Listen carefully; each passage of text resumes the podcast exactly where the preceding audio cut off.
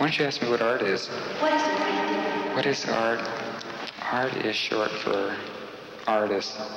Can anybody be an artist? Uh, yeah, if you say one day I want to be an artist, you just decide to be an artist, and it depends on how far you want to go.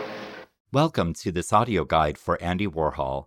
I am Kenneth Brummel, Associate Curator of Modern Art at the Art Gallery of Ontario. I am the coordinating curator for the Toronto venue.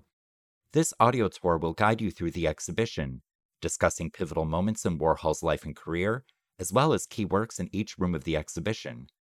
The tour also features commentary from Gregor Muir and Fintan Moran, curators at Tate Modern, Warhol's friend and colleague Bob Colacello, choreographer Lucinda Childs, and Warhol's own words. Also participating in this audio guide is my colleague, Gillian McIntyre. Hello, I'm Gillian McIntyre, Interpretive Planner at the Art Gallery of Ontario. To access the audio tour online, go to ago.ca forward slash Warhol.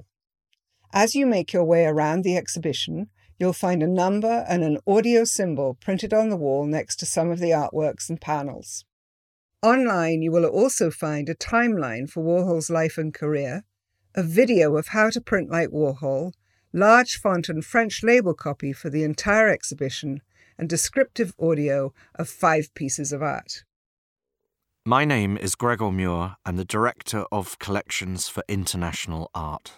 When I was first asked to curate uh, Andy Warhol exhibition, it was hard not to be a little bit hesitant because there have been a great many. They've taken a certain path, a certain pattern. Um, it was a moment where I would turn to my colleague Fintan Moran and say, what can we deliver now in this day and age that's different? What's the new take on Warhol? Why should we do another Warhol and why now?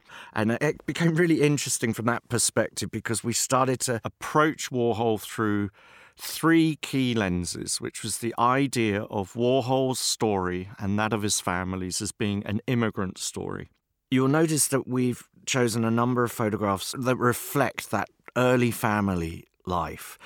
Secondly, we wanted to, as it were, turn the volume up on his queer identity, the relationship between Warhol and the L G B T Q plus concerns of the present generation. And the final guiding principle was the idea of religion and death. And that was something that we felt very strongly needed to be represented in the show. And as you move around, I hope it sort of seeps in